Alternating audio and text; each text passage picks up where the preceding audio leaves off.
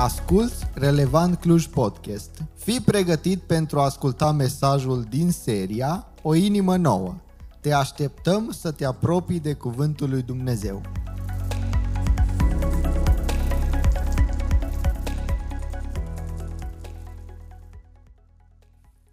Hristos a înviat. Wow, n-am greșit, dar sunt unii dintre noi care deja sărbătoresc învierea Domnului Isus Hristos.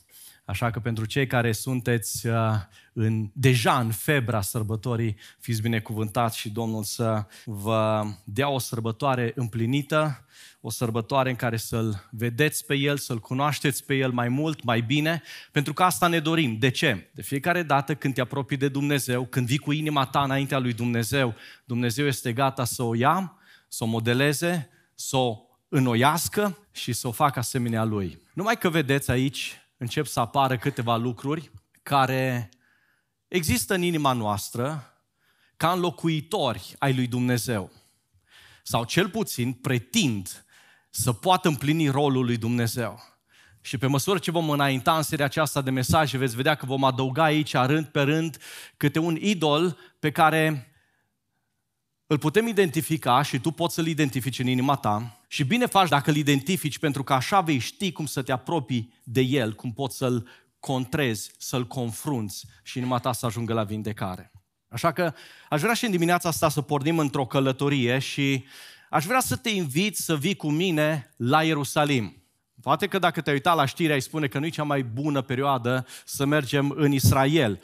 Dar gândește-te la Ierusalim, orașul sfânt, cetatea pe care Dumnezeu a ales-o să-și pună numele lui acolo, peste ea. Ierusalimul, centrul religios al națiunii Israel, locul care atrăgea ca un magnet pe cei mai religioși evrei și poate cel mai important lucru din toate acestea, templul.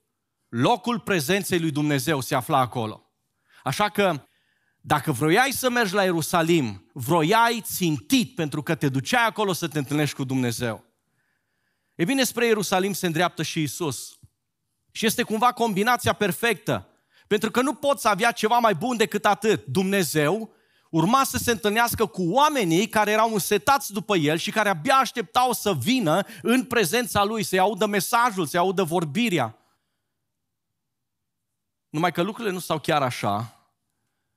Și privind de undeva din îndepărtare, de pe vârful muntelui măslinilor, Isus se uită spre cetate și plânge pentru cetate. Și nu numai că plânge, dar mesajul pe care Isus îl are de transmis în această zi pentru cetatea Ierusalim este unul trist, unul sumbru, unul plin de, uh, de regret, ba chiar de judecată și de nimicire. Și știu, nu e tocmai ceea ce aștepți când te duci la Ierusalim. Nici cea mai frumoasă călătorie de care ai avut parte când ai intrat pe porțile cetății, în templul lui Dumnezeu. Dar este una reală, și ne aduce câteva învățături foarte importante chiar și pentru noi astăzi. Așa că vă rog să deschideți cu mine Scriptura la Evanghelia după Luca, în capitolul 19 și aș vrea să citim de la versetul 28 în continuare. Luca 19, versetul 28 în continuare. Aveți Scriptura la voi? Deschideți-o. După ce a spus aceste lucruri, și este vorba de un set de învățături, de pilde ale Domnului Isus, care se încheie cu pilda celor 10 uh, poli sau talanți, pilda, pilda talanților. După ce a spus aceste lucruri, Isus a pornit în frunte, îndreptându-se spre Ierusalim. Când s-a apropiat de Betfage și de Betania, lângă muntele numit al măslinilor, i-a trimis pe doi dintre ucenicii săi, spunându-le, duceți-vă în satul dinaintea voastră și în timp ce intrați în el veți găsi un măgăruș legat pe care n-a încălecat nimeni niciodată, dezlegați-l și aduceți-mi-l. Dacă vă va întreba cineva de ce îl dezlegați, să-i spuneți, Domnul are nevoie de el. Cei care au fost trimiși s-au dus și au găsit totul exact așa cum le-a spus Isus. În timp ce dezlegau măgărușul, stăpânii aceluia i-au întrebat, hei, vreo problemă? De ce dezlegați măgărușul? Ei au răspuns, Domnul are nevoie de el. Oamenii nu se împotrivesc, așa că ucenicii i-au adus măgărușul lui Isus. Apoi și-au pus hainele peste măgăruș și l-au așezat pe Isus deasupra lui. Și acum Fiți foarte atenți. În timp ce mergea el, oamenii își așterneau hainele pe drum înaintea lui Isus. Și când s-a apropiat deja de povârnișul dinspre muntele măslinilor, toți cei din mulțimea ucenicilor, plini de bucurie, au început să laude pe Dumnezeu cu glas tare pentru toate minunile pe care le văzuseră și spuneau, binecuvântat este împăratul care vine în numele Domnului, pace în cer și slavă în locurile prea înalte. Și când citești până aici textul acesta, te oprești și spui, Doamne, este extraordinar, asta este imaginea pe care aș vrea să o văd, să o experimentez în fiecare duminică dimineața când vin la casa ta. Să văd că mă întâlnesc, cel puțin dacă nu pe alte străzi, dar măcar aici cu frații mei, cu credincioșii și venim cu toții cu bucuria aceea să ne întâlnim cu tine, să ne închinăm ție, să te ascultăm pe tine cum ne vorbești. Când vii la biserică, când vii la închinare, versetul 36, recunoști că aici te întâlnești cu Dumnezeu. Doi, ești plin de bucurie și de laude la adresa lui Dumnezeu și versetul 37 l-au lăudat pe Dumnezeu cu glas tare pentru toate minunile pe care le văzuseră. Pentru că vii aici în casa lui Dumnezeu și spui, Doamne, viața mea n-are sens fără Tine, viața mea n-are putere fără Tine, viața mea n-are direcție fără Tine.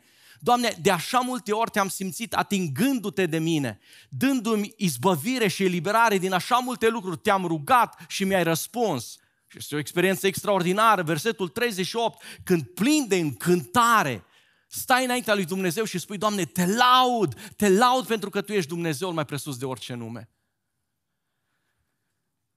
Cine nu se bucură în scena aceasta? Isus. Și n-ai cum să nu-ți pui întrebarea, de ce? Care este problema? Și cu siguranță că și în dimineața aceasta, la fel cum între ei atunci s-au găsit, sunt unii care au un spirit de observație foarte, foarte fin și rafinat și imediat identifică problema. Versetul 39. Unii din farisei, din farisei din mulțime i-au zis, învățătorule, mustră-ți ucenicii. Și imediat ne uităm la ei și am identificat și spunem, o, oh, din cauza fariseilor, ei strică sărbătoarea, ei totdeauna strică jocul. Și poate că și tu ai identificat niște vinovați, pentru că suntem experți la capitolul ăsta, și dacă ai făcut-o, dă-mi însă voie să-ți îndrept privirea spre mulțimea celor care sărbătoreau, pe care când citești textul acesta îi apreciezi și spui, extraordinar, ce oameni plini de pasiune, ce oameni plini de încântare, de bucurie, că vin în prezența lui Dumnezeu, din care și tu și cu mine am vrea să facem parte. Și adus aminte că nu trec decât patru zile și mulțimea aceasta, într-un, într-o altă scenă, într-un alt decor și cadru, ridicau pumnul spre cer și strigau într-un glas, răstignește-l, răstignește-l, la moarte cu el. Aceeași mulțime și te întrebi, cum este posibil? De câte ori nu te-ai închinat duminică dar luni te-ai lepădat de Isus. Sau marți. Sau miercuri. De câte ori duminică n-ai fost în casa lui Dumnezeu și ai spus, Doamne, îți mulțumesc că mi-ai vorbit, îți mulțumesc că m-ai atins, îți mulțumesc că mă confrunți cu păcatul meu. Și vreau să mă schimb și vreau să-mi schimb inima, vreau să-ți dau inima ție. Vreau ca tu să scoți din mine gândirea aceasta, um, viciul acesta, plăcerea aceasta păcătoasă. Și luni te-ai întors din nou la vechile tale obiceiuri și tipare. De câte ori n-ai fost surprins, cum ai putut ceda atât de repede în fața unei ispite, în fața unei presiuni sau unei provocări? Iisus a știut că peste patru zile se vor lepăda de el încă din acea zi, pentru că le cunoștea inima. Și de pe vârful muntelui măslinilor, Iisus rostește acele cuvinte grele, versetul 41 la 44 și aș vrea să le citim. Când s-a apropiat de cetate și a văzut-o, Iisus a plâns pentru ea și a zis, dacă ai fi cunoscut și tu în ziua aceasta lucrurile care puteau să-ți dea pacea. Dar acum ele sunt ascunse de ochii tăi. Vor veni zile peste tine când dușmanii tăi vor ridica rampe de asalt împotriva ta te vor înconjura și te vor asedia din toate părțile, te vor strivi de pământ pe tine și pe copiii tăi din mijlocul tău și nu vor lăsa în tine piatră pe piatră pentru că n-ai cunoscut vremea cercetării tale.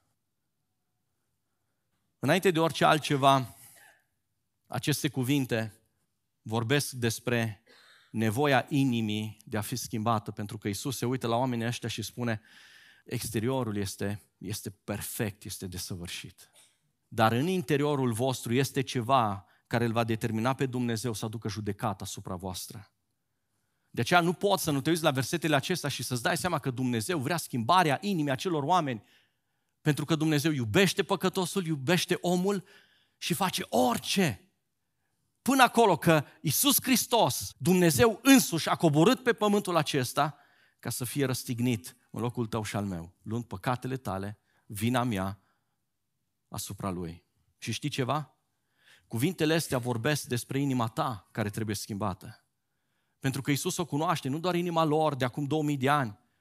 Dumnezeu îți cunoaște inima ta și știe chiar în mijlocul sărbătorii, al cântării de laud, al bucuriei, al închinării. Știe că inima ta are nevoie de schimbare. Știi că inima ta este rănită, știi că inima ta este bolnavă, știi că inima ta este înrobită. Știe toate lucrurile acestea în mijlocul cele mai frumoase cântări de laudă pe care o poți rosti sau înălța către Dumnezeu. Iisus poate recunoaște chiar în mijlocul cântărilor de laudă pe care tu sau eu le cântăm, că inima ta, inima mea, are nevoie să fie răscumpărată, vindecată și noită. Știi de ce? Pentru că este un idol care se poate naște în ea și care aduce amăgire. Și în dimineața aceasta aș vrea să ne uităm la el, idolul spiritualității false. Crezând că iluzia unei vieți creștine, a unei închinări corecte, este la îndemână fiecăruia dintre noi, în timp ce inima ta, de fapt, este departe, departe de a fi vindecată, de aceea, idolul spiritualității este unul din idolii poate cei mai vicleni și mai subtili care se pot naște sau strecura în inimile noastre.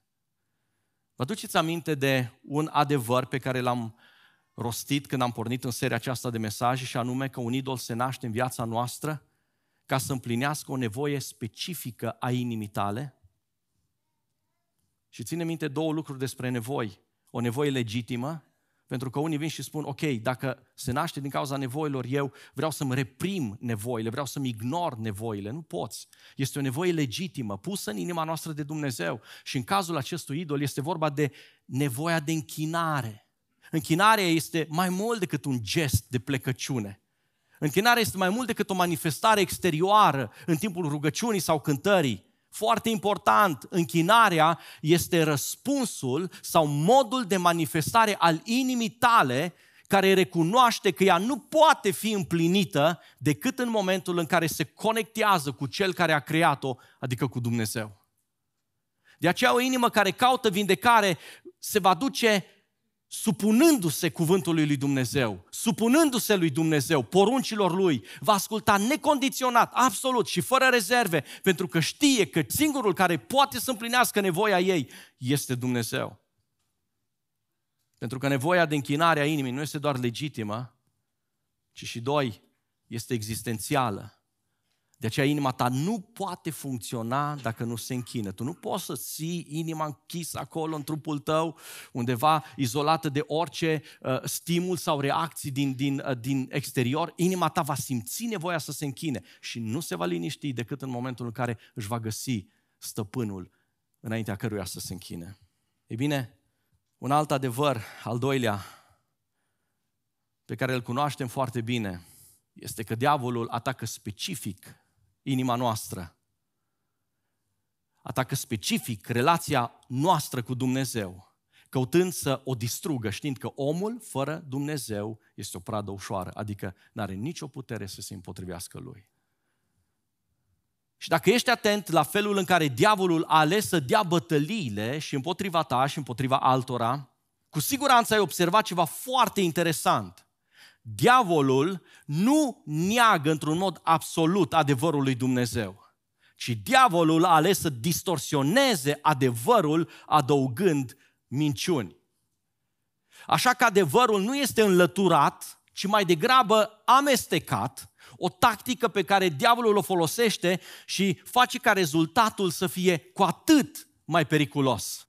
Pentru că n-ai de-a face cu o minciună pură ușor de identificat, ușor de priceput și pentru cei care au măcar un dram de dorință de sfințire, ușor de refuzat sau de respins.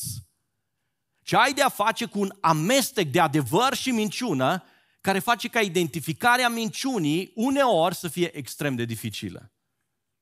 Și idolul spiritualității false caută exact acest lucru. Să înlocuiască nevoia de închinare a inimii înaintea lui Dumnezeu, nevoia de relaționare cu Dumnezeu cu alte lucruri. Nu-ți spune că nu trebuie să cauți pe Dumnezeu, nu-ți spune că nu trebuie să ai relație cu Dumnezeu, dar îți oferă modalitatea în care o poți face. Și aș vrea să ne uităm la câteva moduri pe care Satan le folosește și prin care încearcă să distrugă relația noastră cu Dumnezeu. Și să ne uităm foarte pe scurt la ele. Primul, tradiționalismul. Setul acela de lucruri pe care le facem pentru că suntem obișnuiți să le facem. Așa am fost crescuți, așa am fost educați, asta este cultura noastră, le-ai învățat din casă, le-ai învățat din societate și le faci. Ele par a fi corecte pentru că generații la rând le-au practicat și le-au dat mai departe ca moștenire, chiar dacă poate nici măcar n-au o bază biblică, dar știi că generații înaintea ta le-au făcut, trebuie să fie corecte. Probabil că ai auzit definiția următoare, tradiția este credința vie a celor morți. Tradiționalismul însă este credința moartă a celor vii. Pentru că exact asta este problema. Tradiția nu este greșită, adică elemente pe care uh, înaintașii noștri, părinții noștri le-au făcut sunt foarte bune, dar în momentul în care ele sunt dezbrăcate de sensul și semnificația lor și le faci doar pentru că așa știi că trebuie făcute, ele se transformă în tradiționalism. Și uite-te la evrei. Ei aveau această tradiție bună de a merge la templu, să țină sărbătorile Domnului, să citească legea. Așa cum și noi avem tot felul de obiceiuri și de tradiții bune și importante în viața noastră. Ascultă ce spune Jay Packer. Întrebarea corectă e nu dacă avem tradiții, ci dacă tradițiile noastre sunt în conflict cu singurul standard absolut pe care îl deținem și acesta este Sfânta Scriptură.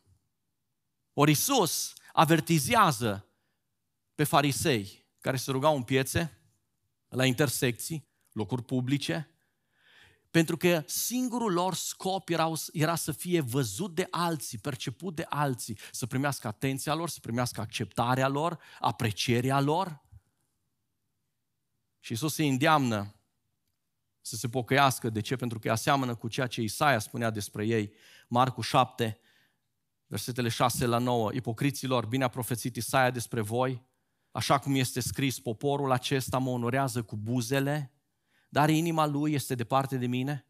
Degeaba însă mi se închină ei, dând ca învățături niște porunci de ale oamenilor. Voi lăsând porunca lui Dumnezeu, țineți strâns însă la tradiția oamenilor, spălarea olcioarelor, a cănilor și multe altfel, astfel de lucruri pe care le faceți. Apoi le-a zis, ați respins în schimb porunca lui Dumnezeu ca să păstrați tradiția voastră.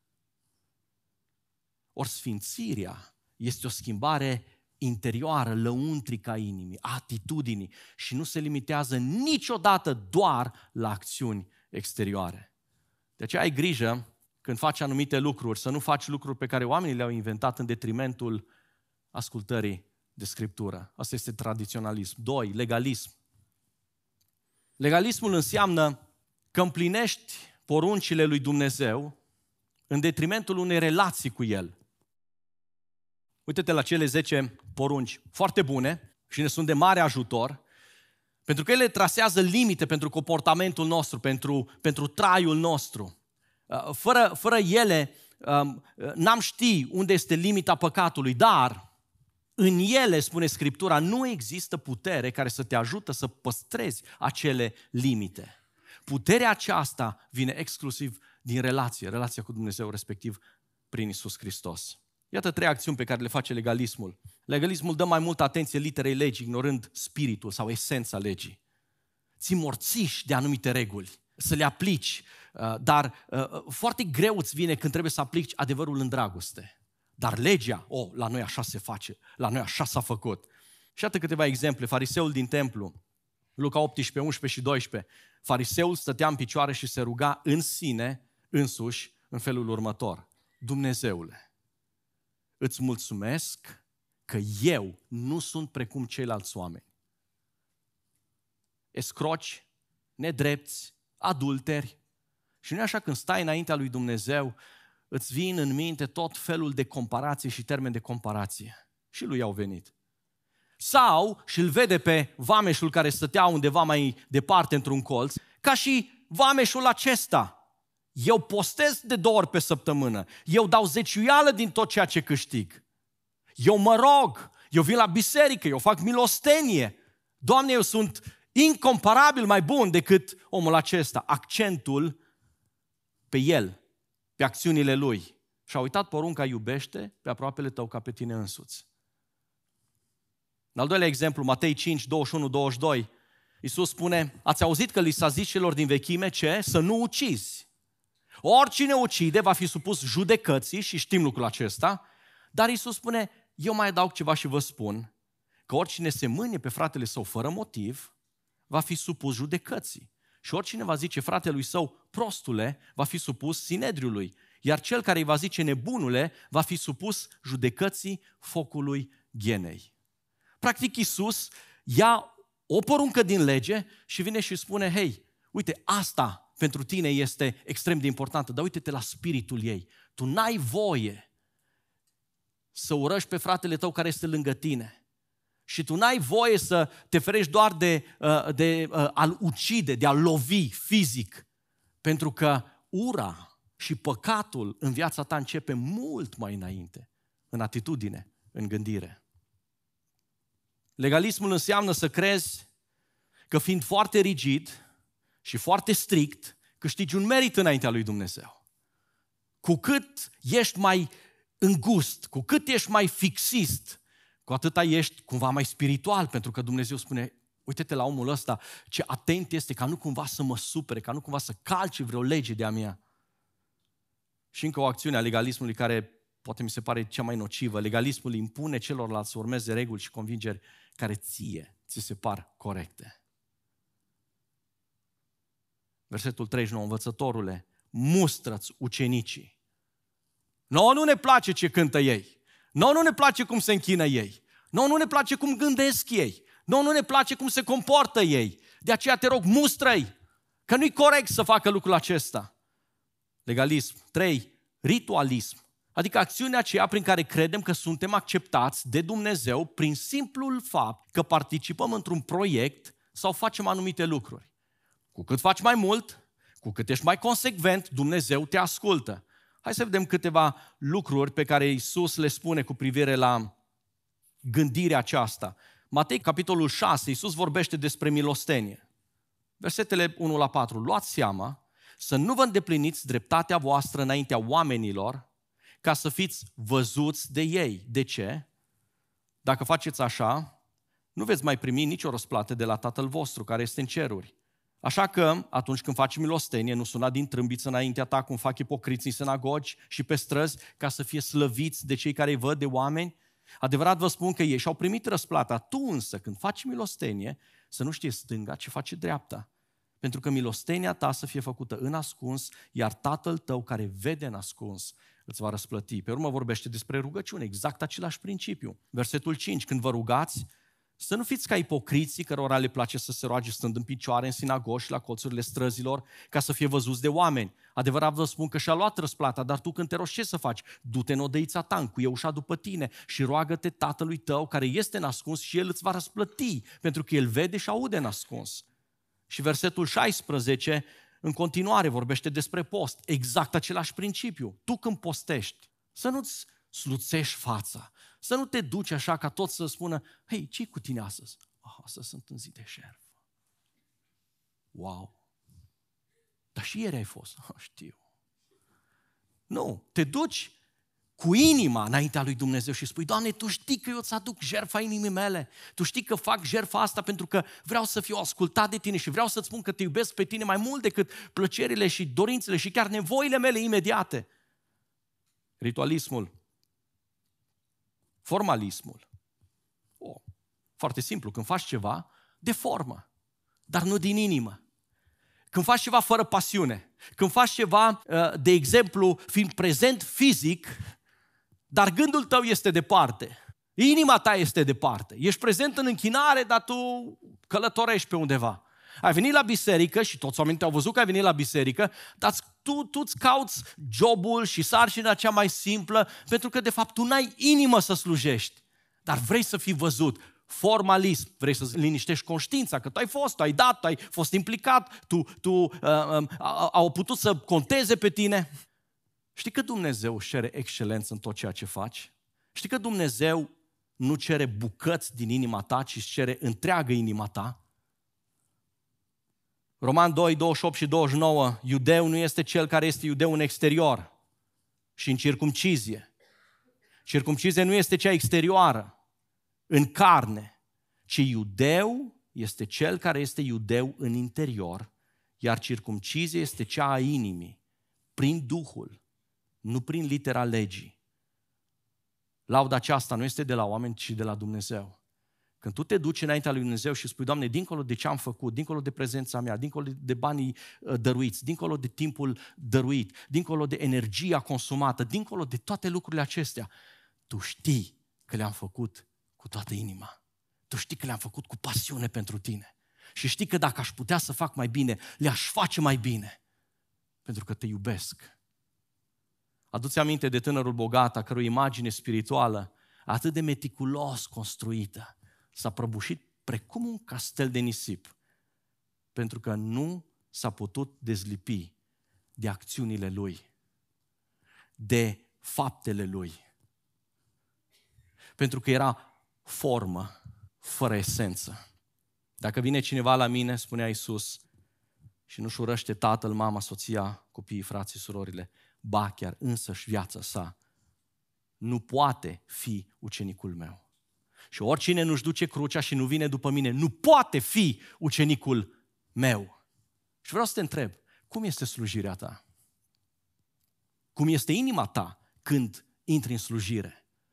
Ești dedicat? Ești pasionat? Sau ești prezent acolo doar pentru că uh, trebuie să faci lucrurile astea? Toată lumea merge la Ierusalim, toată lumea trebuie să se închine, sărbătoarea mare a Paștelui, uh, uh, mergem și noi spre Ierusalim, ne vom întâlni cu Dumnezeu, ne vom închina, ne vom bucura, uh, vom, vom discuta cu ceilalți uh, creștini, credincioși care vin acolo. Cum e inima ta? Te implici doar pentru că ai fost rugat? Te implici doar pentru că ai fost numit? Te implici doar pentru că este vizibil? Sau vii și spui, Doamne, Tu îmi cunoști lăuntrul meu și știi că te iubesc. Mai notează încă un lucru, sentimentalismul, caracteristic multora, mai ales în societatea noastră, emoțiile de moment, reacțiile induse de sentimentul acela de, dacă vreți, de turmă, uh, influența mulțimii. Când emoția trece însă, trece și credința ta, trece și, și slujirea ta, trece și pasiunea ta, trec absolut toate lucrurile. Uitați-vă la mulțimea aceasta care uh, s-au unit dintr-o dată pentru că a început unul să cânte, a început și celălalt să cânte și wow, dintr-o dată s-au trezit într-o mulțime care îl recunoșteau verbal pe Iisus ca fiind trimisul lui Dumnezeu, împlinind promisiunile pe care Dumnezeu le-a spus despre el și cu patru zile mai târziu când tot unul din mulțime a spus, noi nu avem alt împărat peste noi decât pe cezarul, s-a gândit și ăsta la alt și a spus, ă, așa este, ă, ă, Dumnezeu nu poate fi un om. La moarte cu el, nu-l mai vrem. Sentimentalism. Dragul meu, Iisus nu este un vizitator. El vine să fie domn peste viața ta, stăpân al vieții tale. Tu nu poți să spui că ești creștin dacă viața ta este compusă doar din momente din astea de cercetare și nu se bazează pe o relație construită cu El. Tu nu poți să spui că inima ta aparține lui Dumnezeu doar duminica, o oră, două, cât petreci în prezența fraților. Tu nu poți să spui că ești creștin doar atunci când ești într-un context creștin uh, și când prietenii ăia creștini au dispărut și rămâi tu sau rămâi tu cu prietenii tăi care nu sunt creștini, încep să te comporți altfel. N-ai cum! Asta e sentimentalism și asta e un idol. Când diavolul vine să-ți inducă ideea aceasta că tu poți să-ți separi viața în tot felul de sertare și acum dacă ți-ai dat uh, uh, timpul Domnului, dacă ai fost în ziua Domnului, în casa Domnului, dacă ai citit uh, Scriptura, dacă te-ai rugat, dacă ți-ai uh, uh dus inima în închinare înaintea Lui, e suficient. Acum poți să ai și restul de bucăți de viață, de momente din viața ta. Mulțimea s-a lăsat purtată de minuni și semne pe care le-au văzut. Doar că lipsea ceva acolo. Lipsea conectarea aia a inimilor cu inima lui Dumnezeu. Și asta înseamnă sentimentalism. Și încă unul, liberalismul, nu o să spun multe despre el. Ideea este că poți să faci orice pentru că Dumnezeu ți-a dat libertate. Galaten 5 cu 13 spune, fraților, voi ați fost chemat la libertate, însă nu faceți din libertatea aceasta o ocazie, un motiv să trăiți pentru firea pământească, din potrivă slujiți-vă unii pe alții în dragoste. De ce? Spunea Iisus, pentru că eu am venit ca oile mele să aibă viață și eu vreau să le dau să aibă din belșug. Și asta înseamnă binecuvântare și asta înseamnă libertate. Dar nu uita că tot Iisus vine și spune, eu sunt păstorul cel bun. Eu vin și îmi cunosc oile și ce fac? Le scot din staul și merg înaintea lor și oile mele vin după mine. De ce? Pentru că ele cunosc glasul meu. Ele nu vin constrânse. N-am o haită de câini care să le înconjoare și să le forțeze într-o direcție ele vin pentru că ascultă glasul meu. De aceea când ai toată libertatea pe care ți-o poți imagina sau pe care ți-o poți dori și îl alegi pe Dumnezeu, asta spune despre tine că inima ta este acolo lângă El. Dar când inima ta fuge înspre lume, înspre păcat, înspre pofte, de fiecare dată când are libertatea să o facă, asta spune că inima ta este bolnavă. Și da, poți să ai o formă exterioară de spiritualitate, dar inima ta nu este a lui Dumnezeu. E bine, care este problema cu toate uh, soluțiile acestea pe care le-am văzut? Problema este, um, pe de o parte, simplă, dar pe de altă parte foarte gravă. Hai să vedem câteva dintre caracteristicile acestor soluții propuse de, de lume, de societate, chiar de diavolul. Uh, cum îți dai seama că nu sunt biblice? Cum îți dai seama că sunt idolatre? Primul lucru, sunt concentrate pe om și nu pe Dumnezeu. Când deschizi Scriptura, înțelegi că ai fost creat de Dumnezeu și ai fost creat ca să trăiești pentru El, pentru gloria Lui. Când începi să trăiești în puterea ta, vei vedea că totul se concentrează în jurul tău și pe tine. Scopul ucenicului este să aducă gloria lui Dumnezeu, că pentru asta ai fost creat. Și poți să recunoști atât de ușor când un idol s-a născut în viața ta, pentru că dintr-o dată atenția ta este concentrată înspre tine este focusată înspre tine.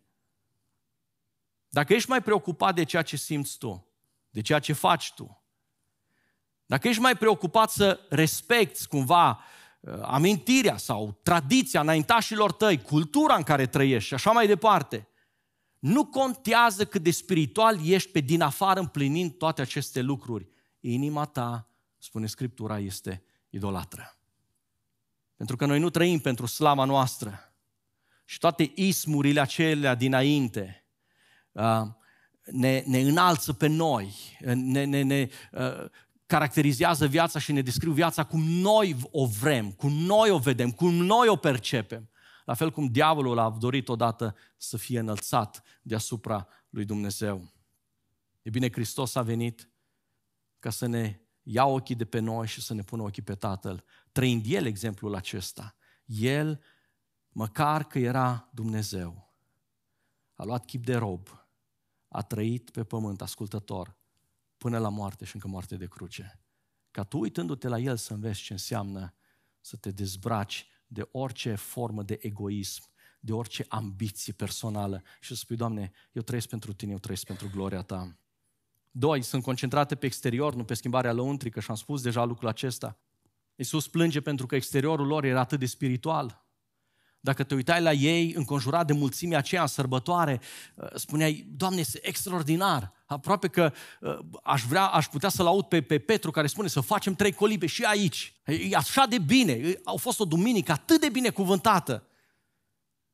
Doar că Isus, știi că oamenii ăștia s-au lăsat purtați de val și au început să laude pe Dumnezeu. Alții dintre ei au fost foarte atenți ca nu cumva unul din prima categorie să întreacă limita decenței în bucuria și în închinarea lui.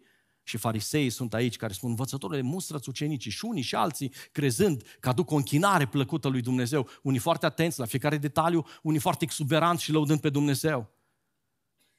Dar inima lor și a unora și a altora nu era în acord cu exteriorul lor. Pentru că inima lor atrage judecata lui Dumnezeu și cuvintele care le-am citit.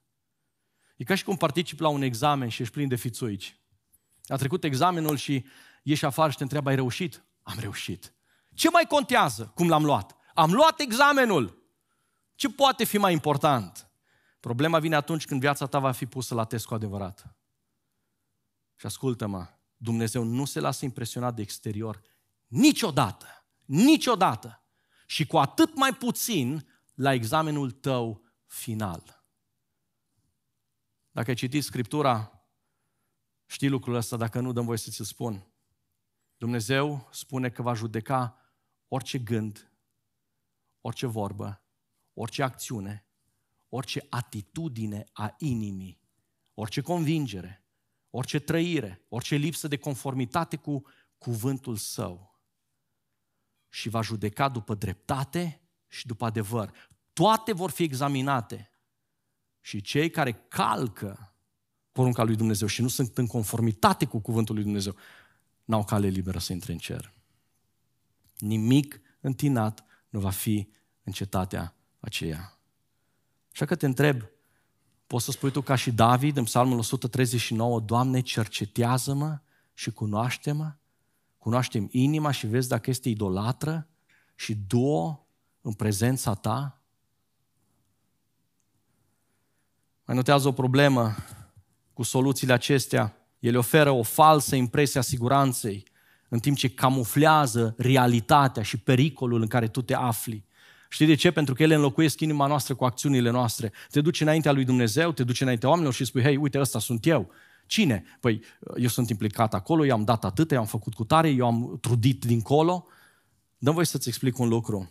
Dumnezeu nu vrea lucrul ăsta, Dumnezeu vrea inima ta. Mergi înaintea lui Dumnezeu cu inima ta și spune, Doamne, uite, vezi, asta este inima mea.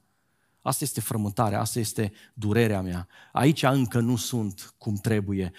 Îți aduc inima mea înaintea ta tocmai ca tu să o evaluezi, ca tu să o vindești, ca tu să o cunoști. Gândește-te la fariseul din templu despre care tocmai am vorbit. Gândește-te la tânărul bogat care a venit înainte lui Dumnezeu cu acțiunile lui, cu faptele lui. Și Iisus îi spune, îți vreau inima. Îți vreau inima. Matei 7 cu 23. Doamne, Doamne, n-am profețit noi în numele Tău? N-am scos noi draci în numele Tău? Cel mai dur răspuns din Scriptură, pe care eu îl găsesc în Scriptură, este ce spune Iisus acestor oameni niciodată nu v-am cunoscut. Și te întreb, cum e posibil așa ceva? Oare nu e la fel și astăzi? Oameni care pot să vină la biserică, îi vezi poate um, duminică de duminică, îi vezi uh, implicați, îi vezi închinându-se, uh, îi vezi trăind tot felul de stări din astea exuberante. Dar dacă te apropii de ei, vezi că sunt de răutate, de nesupunere, de încăpățânare, de ambiții, de competiții? Care sunt lucrurile care le faci tu? Tu cu ce te duci înaintea lui Dumnezeu? Îți duci inima ta sau îți duci rezultatele tale? Pentru că ascultă ce spune Isus în Matei 5 cu 3. Ferice de cei săraci în Duh. Ai tu Duhul smerit? Este inima ta smerită înaintea lui Dumnezeu să spui, Doamne, dacă poate cineva să-mi cunoască inima și dacă poate cineva să-mi înnoiască inima, ăla ești doar tu. Soluțiile idolatre funcționează ca un obstacol spiritual în calea adevărului și implicita mântuirii. Versetul 42, Iisus spune așa, dacă ai fi cunoscut și tu în ziua aceasta lucrurile care puteau să-ți aducă pacea. Îți dai seama ce spune Iisus aici? Adevărul era înaintea ochilor lor. Adevărul era la îndemâna lor, adevărul a fost descoperit. Ceea ce ei au așteptat de viacuri, de sute de ani, era acum împlinit înaintea lor. descoperit de Dumnezeu Tatăl. Acesta este Fiul meu prea iubit în care îmi găsesc toată plăcerea. Și ei se uită și Ioan vine și spune, noi am privit slava lui Dumnezeu, o slavă de care am fost preocupați generații întregi, dar n-am avut ocazia asta. Și acum când se uită la el, toate ismurile acelea funcționează ca o piedică pentru ei să-l recunoască. Soluțiile idolatre au o putere fantastică de înșelăciune. Au o putere fantastică de a amâna să iei decizii. A, ești ok. Uite-te la tine, ești, ești bine. Dar de unde știu că ești bine? Păi uite-te la ce faci, uite-te la alții, că nu fac nimic. Nici nu se compară cu tine. Spiritualitate, religiozitate, formalism, activism, Soluțiile idolatre au o putere atât de mare de distorsionare a Scripturii, încât iei Scriptura în mână, o citești și nu poți să vezi adevărul, pentru că pe ochii tăi stau niște solzi, te blochează să vezi ceea ce Dumnezeu are să-ți transmite. Exact așa au fost ei, exact așa se poate întâmpla și astăzi. Și încă un lucru, soluțiile astea aduc la moarte. 1 Corinteni, capitolul 10, versetele 21 și 22. După ce Isus spune la un moment dat, nu puteți sluji la doi stăpâni, fie vei iubi pe unul, vei urâ pe celălalt, fie invers, n-ai cum să slujești la doi stăpâni odată. Dar atenție, în momentul în care tu alegi un alt stăpân decât Dumnezeu, tu îl pierzi pe Dumnezeu. Și Isus, când se uită la cetate, vine și spune, îți văd pe cetluită soarta pentru că ai bucată pe un drum păcătos. Și ăsta e lucru pe care poate mulți dintre noi nu-l înțelegem, crezând că putem face un fel de balans așa între împărăția lui Dumnezeu și stilul nostru de viață. Pavel când vorbește bisericii din Corint în contextul cinei Domnului și a jerfelor, el folosește următoarele cuvinte și spune nu puteți bia și paharul Domnului și paharul demonilor. Nu puteți lua parte și la masa Domnului și la masa demonilor. Adică n-ai cum. Imaginează-ți că te duci și sunt două mese înaintea ta, când stai pe scaun și te întorci la o masă să vorbești cu prietenul tău cu care ți-ai dat întâlnire, atenția ta este concentrată pe el, acolo discuți, acolo ți este inima, acolo este toată concentrarea și atenția ta și te implici în discuția aia, împărtășești cu el. Ce este în spatele meu nici nu mă interesează. Și exact asta spune Pavel. N-ai cum. Când ești în părtășie cu Dumnezeu, tu nu poți să mai ai părtășie cu altcineva. Când te întorci, l-ai părăsit pe Dumnezeu. Și te-ai întors la plăcerile tale, la ambițiile tale, te-ai întors la viciile tale, la slăbiciunile tale. N-ai cum să fii al Domnului în același timp, în timp ce străiești plăcerile tale păcătoase. Și de aceea Iisus vine și spune, o, oh, dacă ai fi cunoscut măcar în această zi lucrurile care puteau să-ți dea pacea. Pentru că ele au fost descoperite înaintea ta. De aceea, nu căuta să umpli nevoia inimii tale de relație cu Dumnezeu cu absolut niciun lucru pe care lumea îl oferă. Nici în formă de tradiție, de formalism, de activism, de uh, orice altă acțiune omenească. Tot ce este orizontal are limite și va trece într-o bună zi. Așa că, în concluzie, notrează trei remedii pentru falsa spiritualitate. Doamne, cum pot să schimb viața mea? Cum pot să, uh, să mă dezbrac de, de toate formele acestea, de, de exteriorul acesta atât de pompos uneori și să mă unesc doar cu tine? Primul, foarte simplu și îl cunoașteți. Ascultă și împlinește poruncile lui Dumnezeu. Nu oricine îmi zice, Doamne, Doamne, ci cel care ascultă și face voia tatălui meu. Acela este ucenicul meu. Împlinește poruncile lui Dumnezeu. Unde le găsesc? Aici, în Scriptură. Dumnezeu își descrie caracterul. Dumnezeu își descrie standardul său, valorile sale. Inima lui este aici în Scriptură. Vrei să-L cunoști pe Dumnezeu? Te duci în Scriptură. Cum pot să am părtășie cu Dumnezeu? În primul rând și în primul rând în Scriptură. Cine neglijează Scriptura, ascultă-mă ce spun, neglijează prima modalitate prin care Dumnezeu s-a descoperit și se descoperă nou în generația aceasta. Pentru că nu degeaba au trudit atâți oameni. Nu degeaba Dumnezeu a fost atât de interesat să păstreze Scriptura aceasta. Nu degeaba Scriptura aceasta a fost punctul de referință și al Domnului Isus când a venit și a spus ce spune legea despre, ce spun prorocii despre, ce spune în salmi despre. Și acolo e cuprins întregul Vechi Testament. Ce spune? De ce? Pentru că ăsta este standardul, dreptarul după care eu și cu tine suntem chemați să ne conducem viața. De aceea întrebarea este, cât timp petrești tu în Scriptură? Ți-e greu să fii disciplinat în citirea Scripturii? Băi,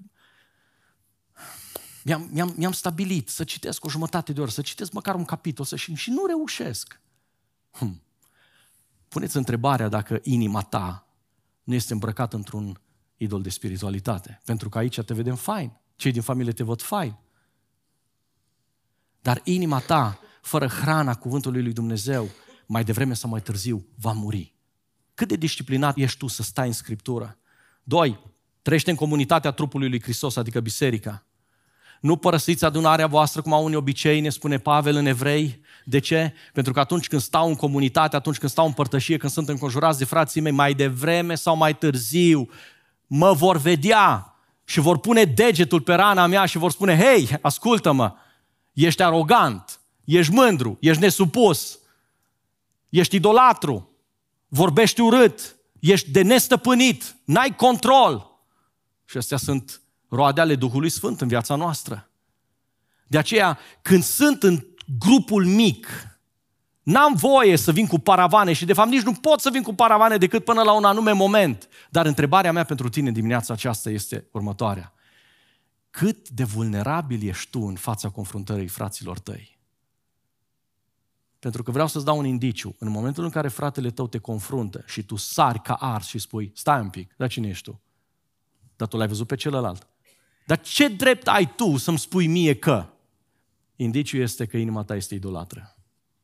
Când reacționezi așa, inima ta este idolatră pentru că o inimă smerită, o inimă care a înțeles că este pus în trupul lui Hristos, tocmai ca să fie ajutată de cei care sunt în jurul tău, să te crească, să te susțină, să se roage pentru tine, să te modeleze Dumnezeu prin ei, o inimă aia va avea reacții de genul serios. Uite, nu mi-am dat seama. Te rog să mă ierți pentru cuvântul ăla. Te rog să mergi pentru atitudinea respectivă. Îmi pare foarte rău, uite, nu a fost intenționată. Sau, mulțumesc că mi-ai spus. Și vreau să te rogi împreună cu mine pentru că vreau să mărturisesc și vreau să fiu liber de atitudinea aia, de păcatul ăla, de pornirea aia, pentru că nu vreau ca inima mea să fie idolatră. Trăiește în comunitatea trupului lui Hristos, biserica. Și trei, fi mai preocupat de hrănirea inimii decât de slujirea exterioară. Și mă întorc la ceea ce alimentează inima ta și inima mea. Pentru că ce pui în ea, numai aia vei putea să scoți de acolo. Dacă pui în ea cuvântul lui Dumnezeu, dacă pui în ea lucruri curate, sfinte, dacă ți alimentezi mintea cu cântări de laudă, dacă discuțiile pe care le porți, dacă știrile pe care le citești, dacă materialele pe care le citești în orice formă, carte, podcasturi pe care le asculți, orice sunt venite de la Dumnezeu înspre tine ca hrană sufletească, o, asta îți va hrăni inima. Dacă nu faci lucrul ăsta, știi ce vei face? Vei încerca să ții ritmul cu ceilalți din biserică și nu o vei putea din inimă, dar o vei putea din exterior și vei veni la 9 și un sfert, la cât o zis frații să vii, că e timpul tău de slujire. Dar vii bombănind. Te vei ruga pentru că ți-a venit rândul în grupele de rugăciune, dar o faci așa cum o faci. Dar niciodată nu o vei face din lăuntrul tău, pentru că dacă ar fi să deschizi ușa inimii tale, ar ieși de acolo toate urăciunile pe care tu le-ai acumulat acolo. De aceea, fii mai preocupat să-ți hrănești inima decât aspectul exterior. Și aș vrea să vă las cu provocarea asta și aș vrea să avem timpul ăsta de cercetare și de rugăciune, chiar acum, așa cum stați. Haideți să plecăm ființele noastre și să spunem, Doamne, de atâtea ori am fost parte dintr-o mulțime de sărbătoare, de atâtea ori am fost parte din închinare, de atâtea ori am fost în prezența Ta, de atâtea ori ne-am rugat, de atâtea ori am arătat așa de, de bine în afară, dar numai noi știm ce era în lăuntrul nostru. Și, Doamne, în dimineața aceasta spune în dreptul Tău, vreau să-ți aduc inima mea înaintea Ta. Să-ți aduc toate luptele ei și neajunsurile ei și frământările ei. Și, Doamne, mai întâi de orice vreau să te rog să mă ierți de fățărnicia pe care am afișat-o, spunând în afară, în exterior, că sunt un altul decât știu atât de bine că sunt în lăuntrul meu în inimă. Și mă rog să, te rog să mă ierți. Te rog să te îndur de mine. Te rog să îmi ierți viclenia. Te rog să-mi ierți stilul de viață, de fațadă pe care l-am afișat, poate nu de o săptămână, două, ci de ani de zile, prezint că sunt altcineva decât sunt în interiorul meu. Doamne, îmi cer iertare că în tot timpul acesta eu n-am putut să-mi slujesc frații, pentru că n-am avut ce să le dau cuvinte de inimă, de duh, că nu erau în mine. Erau doar imagini exterioare care sunt prea slabe. N-au putere, n-au forță, care nu susțin. Te mir de ce n-ai avut prieteni evlavioși lângă tine? Un om evlavios caută un alt om evlavios cu care poate să crească, cu care, din, de la care poate să se hrănească. De aceea spune, Doamne, nu mai îmi doresc să atrag lângă mine doar oameni cu care să bârfesc, cu care să judec, să critic, ci vreau, Doamne, să fiu în prezența Sfinților Tăi cu care să crezi, să te laud pe Tine și să las lumina Ta și lupa Ta să se pună pe viața mea ca Tu să schimbi orice atitudine, gând care este acolo în lăuntrul meu. Asta îmi doresc, de aceea să aduc inima mea înaintea Ta și te rog să o dezbraci de orice formă de fațadă și să te uiți la trăirile ei, la falimentele ei, la robia ei, și, Doamne, pentru că știu că Tu poți, Tu poți să vindești, Tu poți să schimbi, te rog, schimbă și inima mea. Și, Doamne, ce-mi doresc în dimineața aceasta este, aducându-mi aminte de intrarea Ta triumfală în Ierusalim, ca să fac parte împreună cu sfinții Tăi din acea mulțime a oamenilor care din inimă te laudă pe Tine și te glorifică pe Tine, care din inimă te slujesc pe Tine cu pasiune, cu dedicare, care din inimă, Doamne, vin înaintea Ta și îți cântă o sanale pentru că Tu meriți că ai mântuit, ai vindecat inima lor. Vreau și eu ca inima mea să arate exact la fel și nu vreau să fiu într-o mulțime de fățarnici, ci vreau să fiu într-o mulțime de oameni care Te glorifică în bine și în rău, în belșug și în criză. Inima mea vreau să-ți aparțină ție. Pentru asta ne rugăm, Tată și Tu care ne cunoști pe fiecare în parte, în bunătatea Ta, în mila și în harul Tău, te rugăm să cercetezi inimile noastre și să schimbi, să modelezi, să formezi inimile noastre ca să-ți aducă ție glorie și aici și în veșnicie. Și îți mulțumim că o vei face. Amin.